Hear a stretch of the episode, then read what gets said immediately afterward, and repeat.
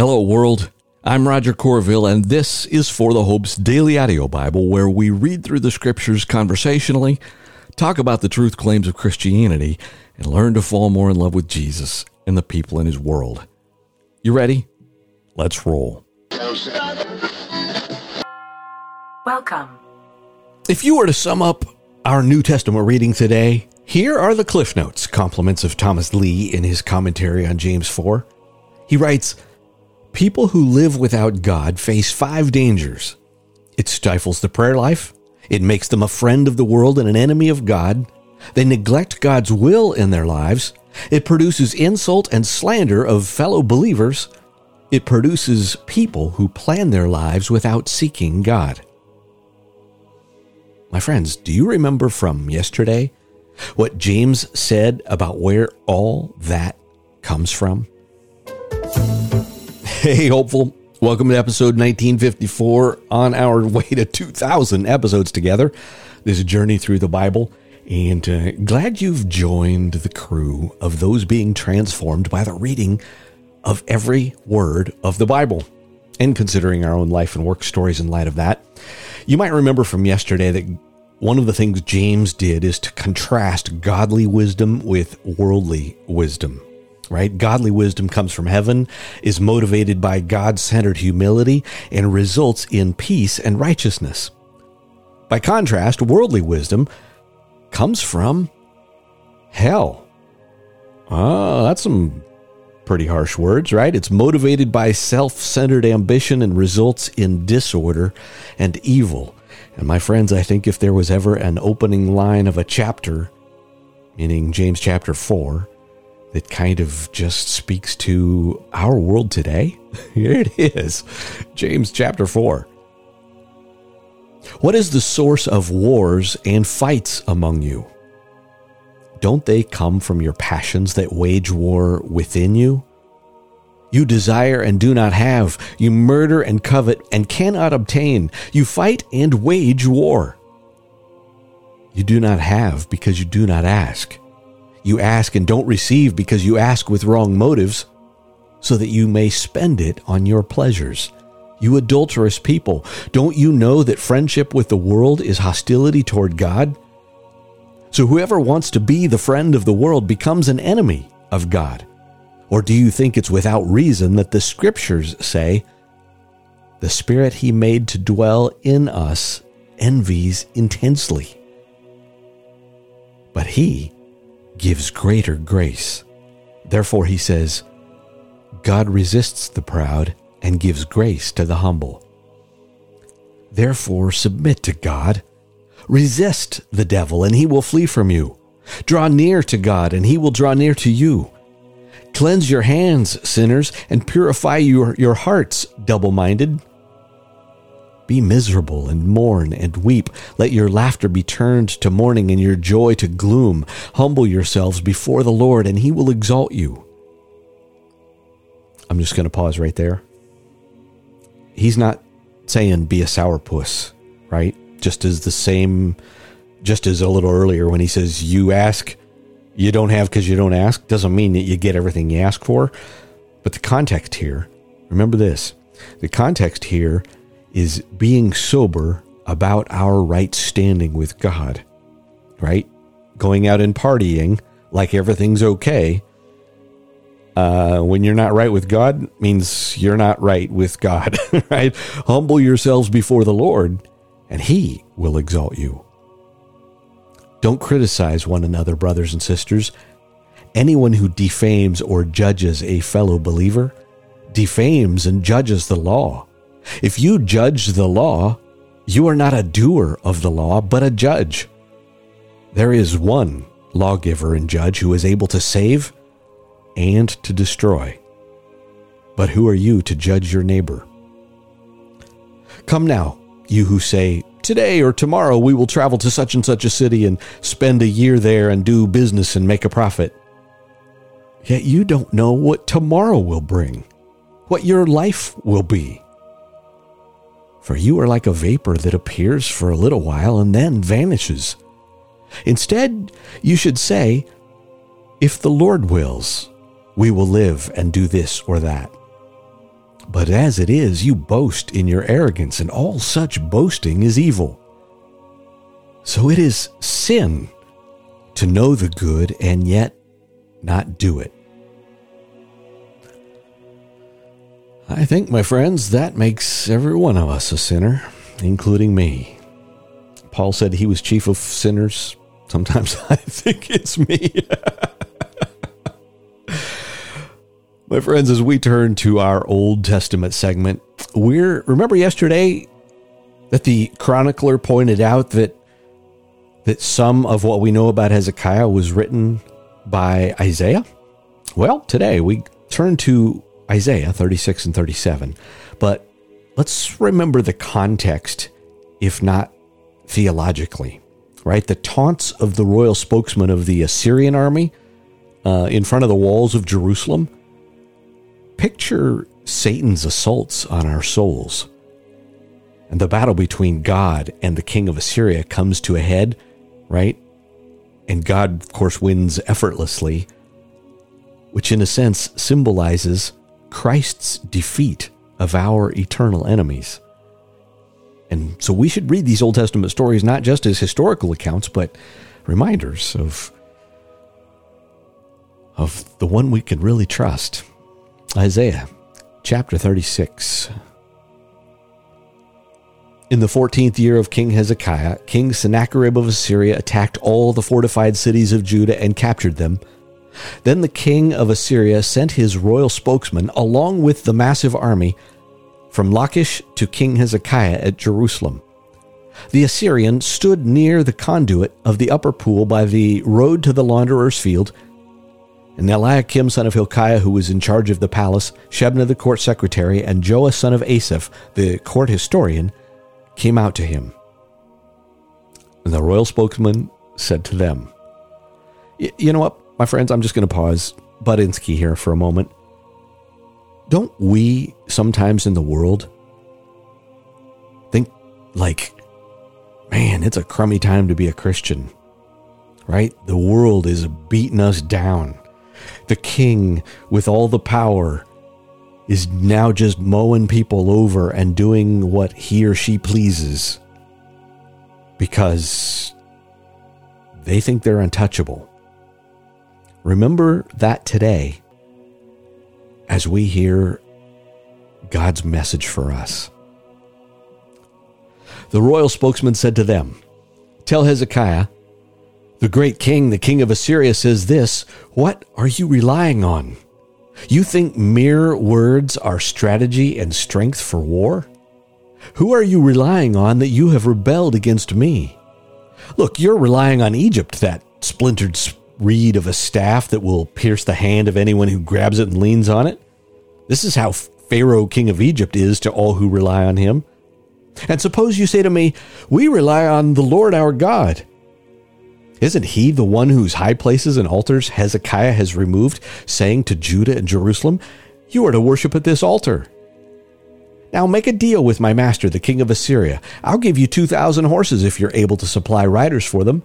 How then can you drive back a single officer among the least of my master's servants? How can you rely on Egypt for chariots and horsemen?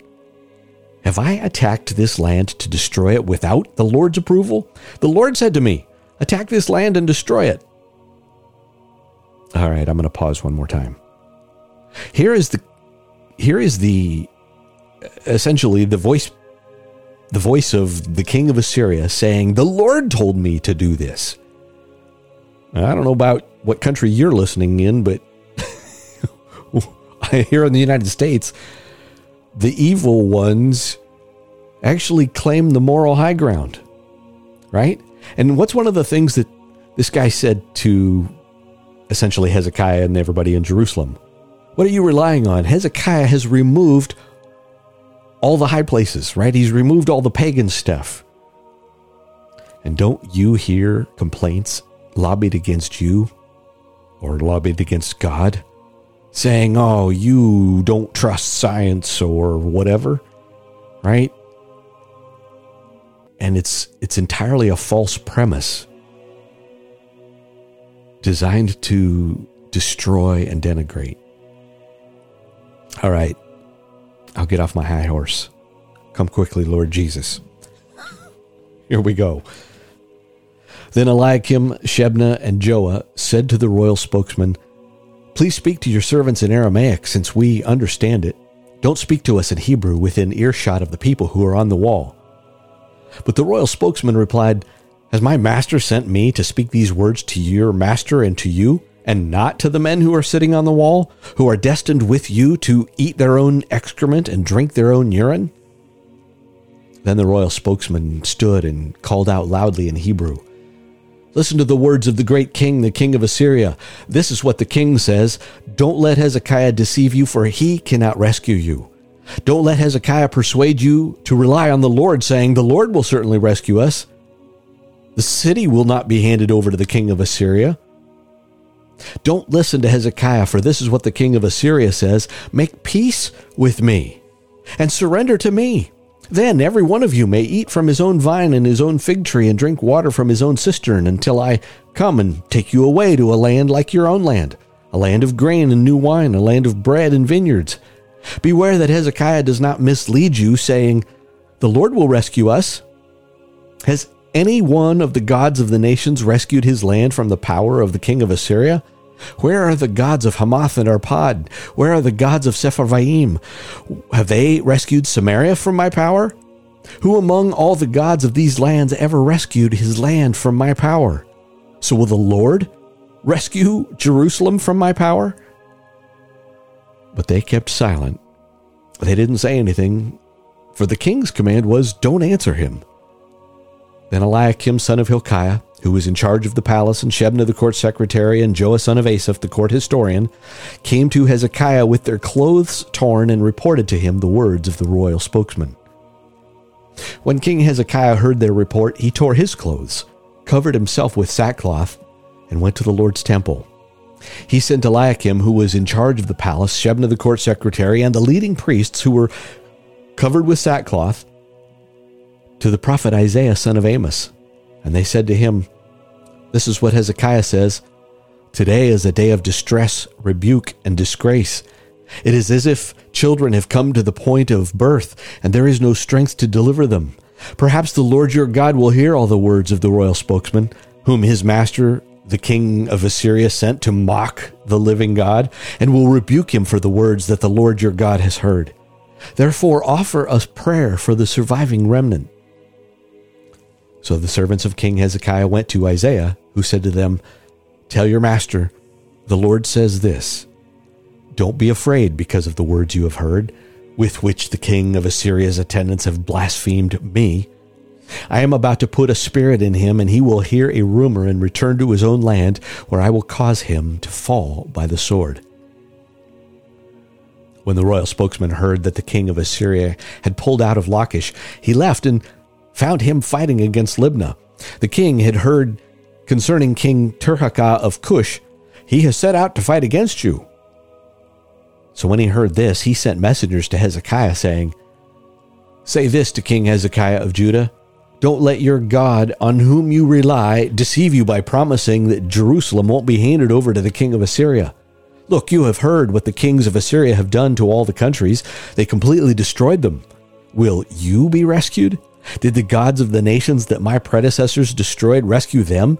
Gozan, Haran, Rezeph, and the Edenites in Telassar? Where's the king of Hamath, the king of Arpad, the king of the city of Sepharvaim, Hena, or Ivvah? Hezekiah took the letter from the messenger's hands and read it, and then went up to the Lord's temple and spread it out before the Lord. Then Hezekiah prayed to the Lord Lord of armies, God of Israel, enthroned between the cherubim, you are God, you alone, of all the kingdoms of the earth. You made the heavens and the earth. Listen closely, Lord, and hear. Open your eyes, Lord, and see. Hear all the words that Sennacherib has sent to mock the living God. Lord, it is true that the kings of Assyria have devastated all these countries and their lands. They have thrown their gods into the fire, for they were not gods, but made from wood and stone by human hands. So they've destroyed them. Now, Lord our God, save us from his power, so that all the kingdoms of the earth may know that you, Lord, our God, you alone. Then Isaiah son of Amos sent a message to Hezekiah. The Lord, the God of Israel, says, Because you prayed to me about King Sennacherib of Assyria, this is the word of the Lord that he has spoken against him. Virgin daughter Zion despises and scorns you. Daughter Jerusalem shakes her head behind your back. Who is it you have mocked and blasphemed? Against whom have you raised your voice and lifted your eyes in pride? Against the Holy One of Israel. You have mocked the Lord through your servants. You have said, with my many chariots, I have gone up to the heights of the mountains, to the far recesses of Lebanon. I cut down its tallest cedars and its choicest cypress trees. I came to its distant heights, its densest forest. I dug wells and drank water in foreign lands. I dried up all the streams of Egypt with the soles of my feet. Have you not heard? I designed it long ago. I planned it in days gone by. I have now brought it to pass, and you have crushed fortified cities into piles of rubble. Their inhabitants have become powerless, dismayed, and ashamed. They are plants of the field, tender grass, grass on the rooftops, blasted by the east wind. But I, I know you're sitting down. You're going out and coming in, and you're raging against me. Because you're raging against me and your arrogance have reached my ears, I will put my hook in your nose and my bit in your mouth. I will make you go back the way you came. This will be the sign for you. This year you will eat what grows on its own, and in the second year what grows from that. But in the third year sow and reap, plant vineyards and eat their fruit. The surviving remnant of the house of Judah will again take root downward and bear fruit upward. For a remnant will go out from Jerusalem, and survivors from Mount Zion. The zeal of the Lord of armies will accomplish this. Therefore, this is what the Lord says about the king of Assyria He will not enter this city. Shoot an arrow here, come up before it with a shield, or build a siege ramp against it. He will go back the way he came, and he will not enter this city. This is the Lord's declaration when he says, I will defend this city and rescue it for my sake and for the sake of my servant David. Then the angel of the Lord went out and struck down 185,000 in the camp of the Assyrians. When the people got up the next morning, there were all the dead bodies. So King Sennacherib of Assyria broke camp and left. He returned home and lived in Nineveh. And one day, while he was worshipping in the temple of his god Nisroch, his sons Adramelech and Sharezer struck him down with the sword and escaped to the land of Ararat. Then his son Esarhaddon became king in his place. And my friends, that is Isaiah 36 and 37. And if there is one thing we should not forget, it is that God's glory is uppermost in his own affections. And that's not wrong, right? For you and me, that would be boasting or pride. That's in the case of God, the creator of the cosmos. That's that's a right view of reality. But if God's glory is uppermost in his own affections, his actions are first for his name, but then second for our salvation. We close today with a short psalm, Psalm 123. And I just, again, I think I just want to pray this. This Hezekiah stuff is just getting in my business last few days. Psalm 23 is a psalm of ascents, which is probably one of those that was sung or prayed as people were traveling to Jerusalem or traveling up the steps of the of the temple. Psalm 123, a song of ascents. I lift my eyes to you, the one enthroned in heaven. Like a servant's eyes on his master's hand, like a servant's girl's eyes on her mistress's hand, so our eyes are on the Lord our God until he shows us favor. Show us favor, Lord. Show us favor. For we have had more than enough contempt. We have had more than enough scorn from the arrogant and contempt from the proud. And that is Psalm 123. My friends, if there is a problem, it's not just 29 years ago when that psalm was written. It is contempt that is enduring. The solution is looking in the right direction. Right? Like a servant's eyes on his master's hand. Uh, think about a dog when you've got a treat in your hand, right? Your dog doesn't look you in the eyes, it looks at your hand, going, I'm anticipating something. So our eyes are on the Lord our God until he shows us favor. My friends, the world rages against the God, their very own creator. Let us keep looking in the right direction. Amen. I love you. Amen.